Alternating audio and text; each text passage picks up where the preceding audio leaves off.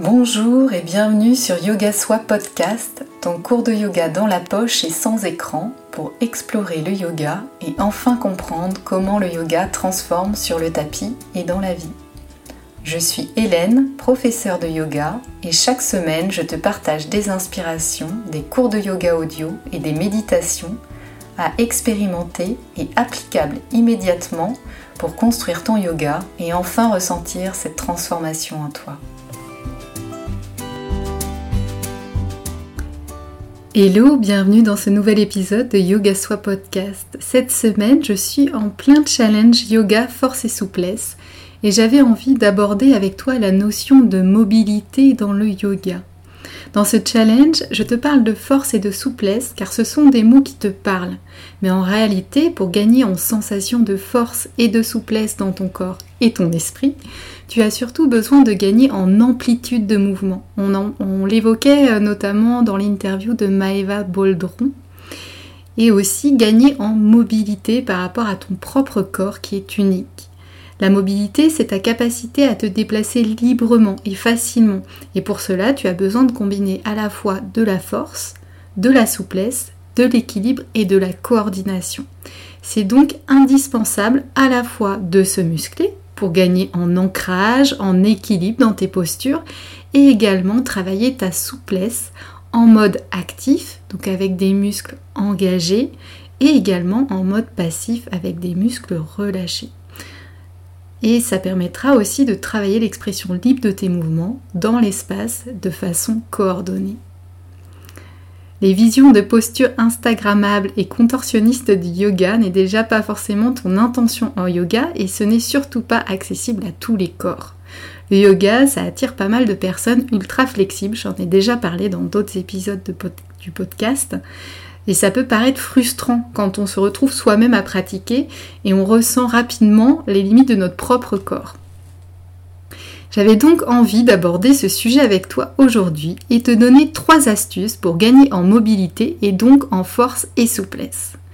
On va évoquer la mécanique du corps qui est un équilibre entre force et souplesse avec la mobilité fonctionnelle. On va parler des alignements à suivre ou pas on va parler des accessoires qui sont souvent sous-exploités en yoga et également un conseil bonus.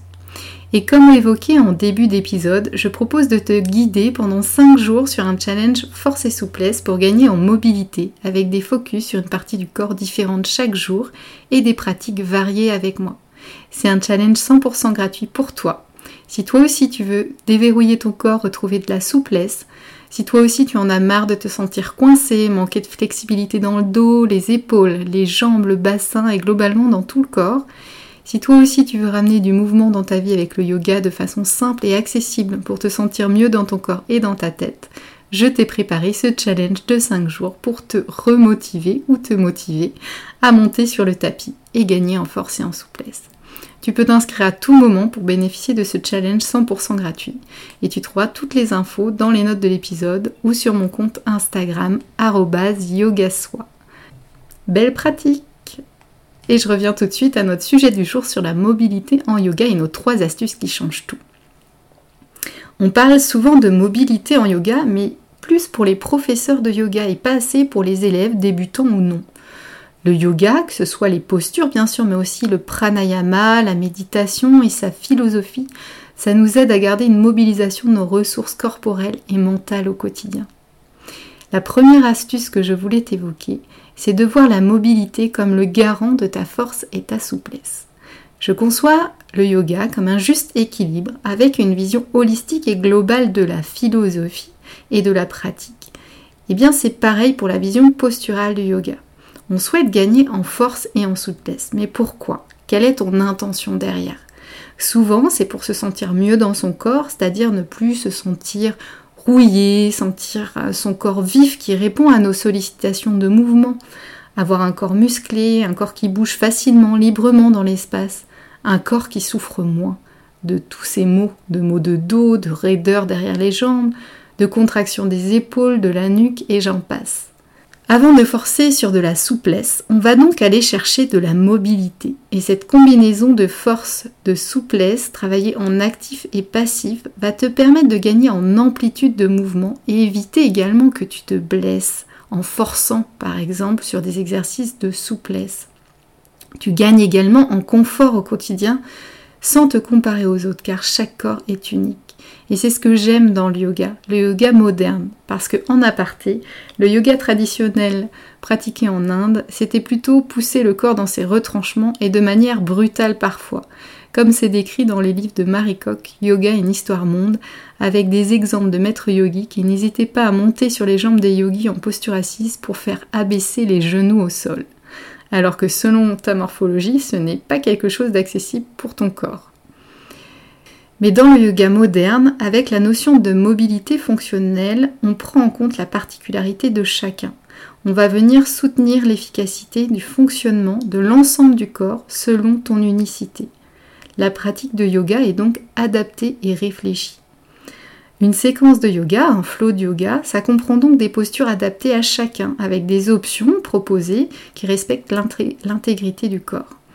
Par exemple, on peut y intégrer la notion de posture et contre-posture. Alors qu'est-ce que c'est? Tu le fais naturellement dans les flots, mais sans forcément voir le lien entre une posture et l'autre, mais c'est le fait d'effectuer par exemple une flexion arrière de la colonne, un back bend comme le chameau, ta colonne est en forte flexion arrière, eh bien tu prévois une contre-posture qui va t'amener plutôt dans une flexion avant. Tu vas le vivre naturellement dans les flots de yoga proposés avec des professeurs, mais si jamais de ton côté tu veux exercer par toi-même ou travailler sur une posture, pense aussi à effectuer cette contre-posture. Pas forcément tout de suite après, mais dans la suite du flow de yoga pour permettre à ton corps de récupérer, rester mobile à 360 degrés et conserver son intégrité. Deuxième astuce, les alignements dans les postures te guideront, mais tu feras passer ton ressenti avant. En yoga, on nous parle d'aligner les articulations tout le temps. Dans la table, je le fais aussi évidemment, hein. dans la table par exemple, à quatre pattes pour illustrer plus prosaïquement, on aligne les poignets avec les épaules, les genoux avec les hanches, et toute autre guidance, comme par exemple aligne le genou au-dessus de la cheville, place la jambe parallèle à l'avant du tapis, aligne les deux hanches sur la même ligne. C'est vraiment des règles d'alignement que tu vas entendre partout en yoga. Pour apprendre le yoga, c'est parfait parce qu'il faut une base d'apprentissage universelle pour comprendre une posture et un fonctionnement et pouvoir le transmettre à tous. Maintenant, quand on connaît la base de la posture, qu'est-ce qui t'empêche de tester, de bouger, d'amener du mouvement dans la posture et de voir ce qui se passe, d'être à l'écoute de ses propres sensations? Peut-être qu'on a mal au genou, peut-être qu'une couverture sous notre genou serait pas mal, Peut-être qu'on fait la table avec le dessus des pieds collé au sol. Et si finalement on crochette les pieds à l'arrière, qu'est-ce qui se passe? Est-ce que je gagne en stabilité? Est-ce que j'ai plus ou moins mal au genou Bref, tester. Dans cette posture de la table et dans beaucoup d'autres, j'aime amener du mouvement aussi.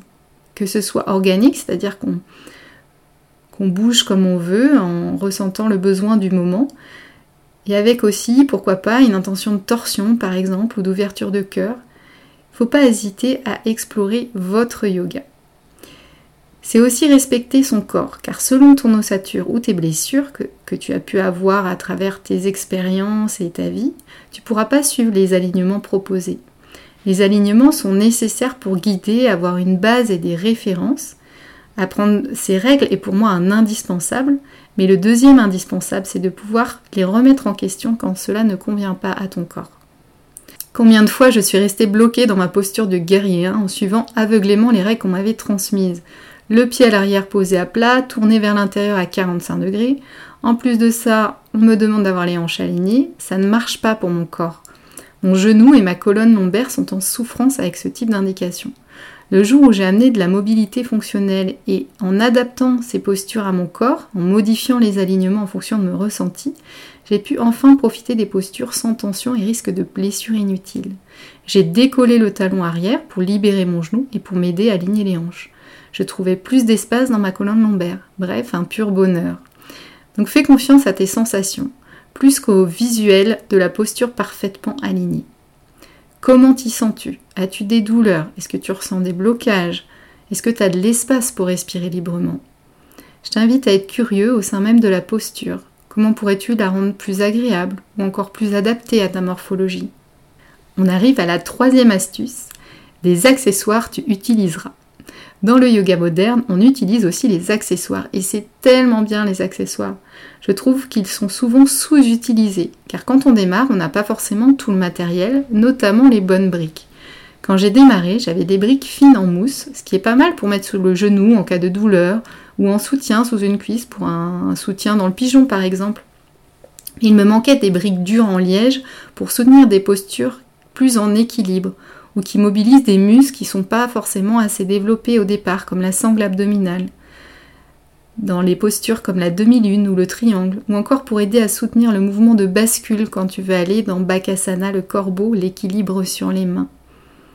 Les briques, c'est vraiment des accessoires indispensables pour venir travailler tes différentes postures et venir te soutenir, que ce soit pour atteindre plus facilement le sol ou te surélever dans certaines postures. L'autre accessoire indispensable, c'est la sangle ou encore un grand foulard si tu n'as pas de sangle. C'est parfait pour t'aider à atteindre ton pied euh, dans certaines postures, pour pouvoir allonger facticement nos bras. Et c'est ok que ce soit maintenant ou tout le temps. Il ne faut pas s'en priver. Parfois, on se prive d'accessoires parce qu'on ne connaît pas, parce qu'on ne nous a pas montré comment les utiliser ou parce qu'on ne voit personne les utiliser. Donc on ne veut pas attirer le regard vers soi et faire comme tous les autres.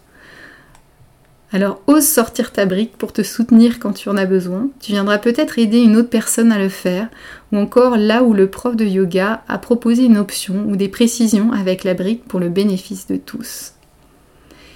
Et petit conseil bonus, ne te compare pas. Sans t'en rendre compte, tu as tendance à te comparer, toi en tant qu'individu, mais aussi tous les éléments qui composent ton quotidien. Tes relations, tes sorties, tes activités et ton niveau de vie, ta pratique, tes possessions matérielles. Lorsque tu te compares, tu conditionnes ta valeur à la valeur que tu perçois des autres. J'ai cette vilaine tendance aussi à me comparer, généralement lorsque je me sens particulièrement fatiguée, car c'est dans ces moments de faiblesse physique et émotionnelle que je n'ai pas confiance en moi. En général, lorsque tu te compares, c'est rarement pour mettre en avant le fait que tu es meilleur, ou alors si tu le fais, c'est davantage une manière d'essayer de te convaincre, toi et les autres, que tu ne vaux pas moins. Ne te compare pas car il ne te viendrait pas l'idée de comparer entre les autres. Ils ne sont pas comparables. Tu n'es pas comparable, c'est vrai sur le tapis et dans la vie. Ne te compare pas, car tu es unique. Observe plutôt ta propre évolution. Et pour conclure cet épisode, je te rappelle les trois astuces mobilité yoga qu'on a évoquées dans cet épisode. Première astuce, vois la mobilité comme le garant de ta force et ta souplesse. Deuxième astuce, les alignements dans les postures te guideront, mais tu feras passer ton ressenti avant. Troisième astuce, des accessoires tu utiliseras. Et le conseil bonus à garder en tête, tu es unique. Ne te compare pas aux autres, mais vois plutôt ta propre progression du point A au point B. N'hésite pas à t'inscrire au challenge Yoga Force et Souplesse pour avoir le plaisir de pratiquer ensemble et gagner en amplitude de mouvement et mobilité. Merci pour ton écoute et à très vite dans tes oreilles.